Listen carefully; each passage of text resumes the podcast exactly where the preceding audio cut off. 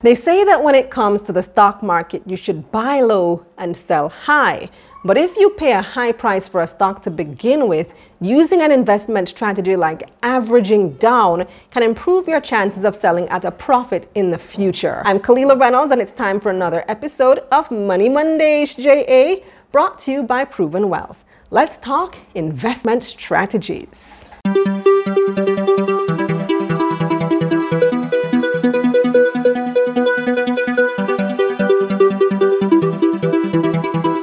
Before we get started, don't forget to like this video, subscribe to this channel, and turn on those post notifications. Also, subscribe to my newsletter at KalilahReynolds.com. And while you're at it, check out our other financial news on the website at KalilahReynolds.com slash news.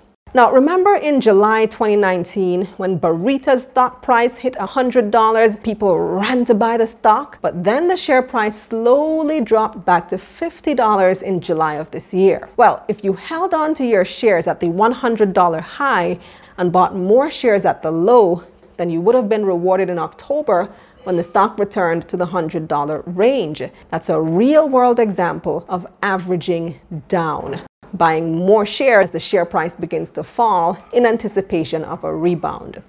Now, when you decide to average down, you're essentially lowering the average cost of buying the stock.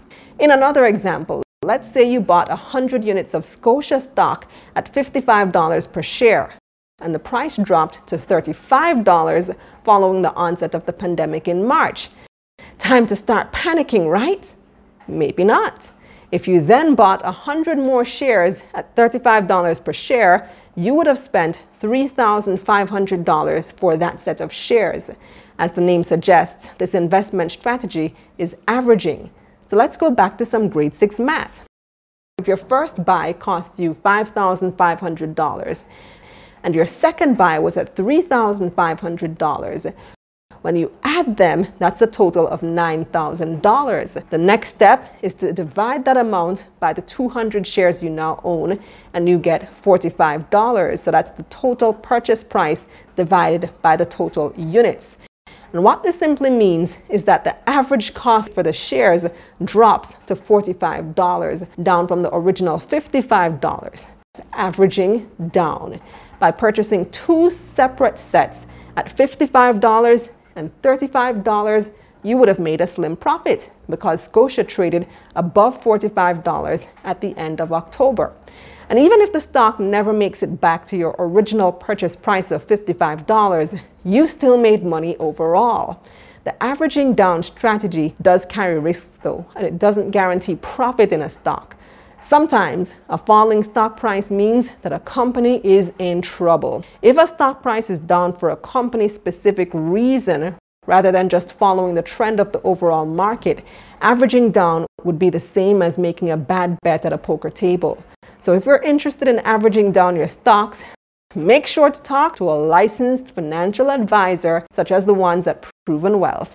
You can find them online at provenwealth.com and on social media at We Are Proven. Here's what's coming up on Taking Stock.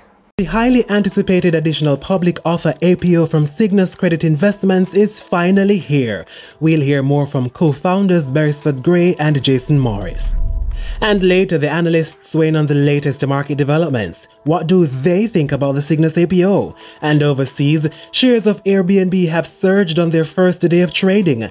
The home rental company is now worth over 100 billion US dollars, making it the biggest US IPO this year. We'll discuss.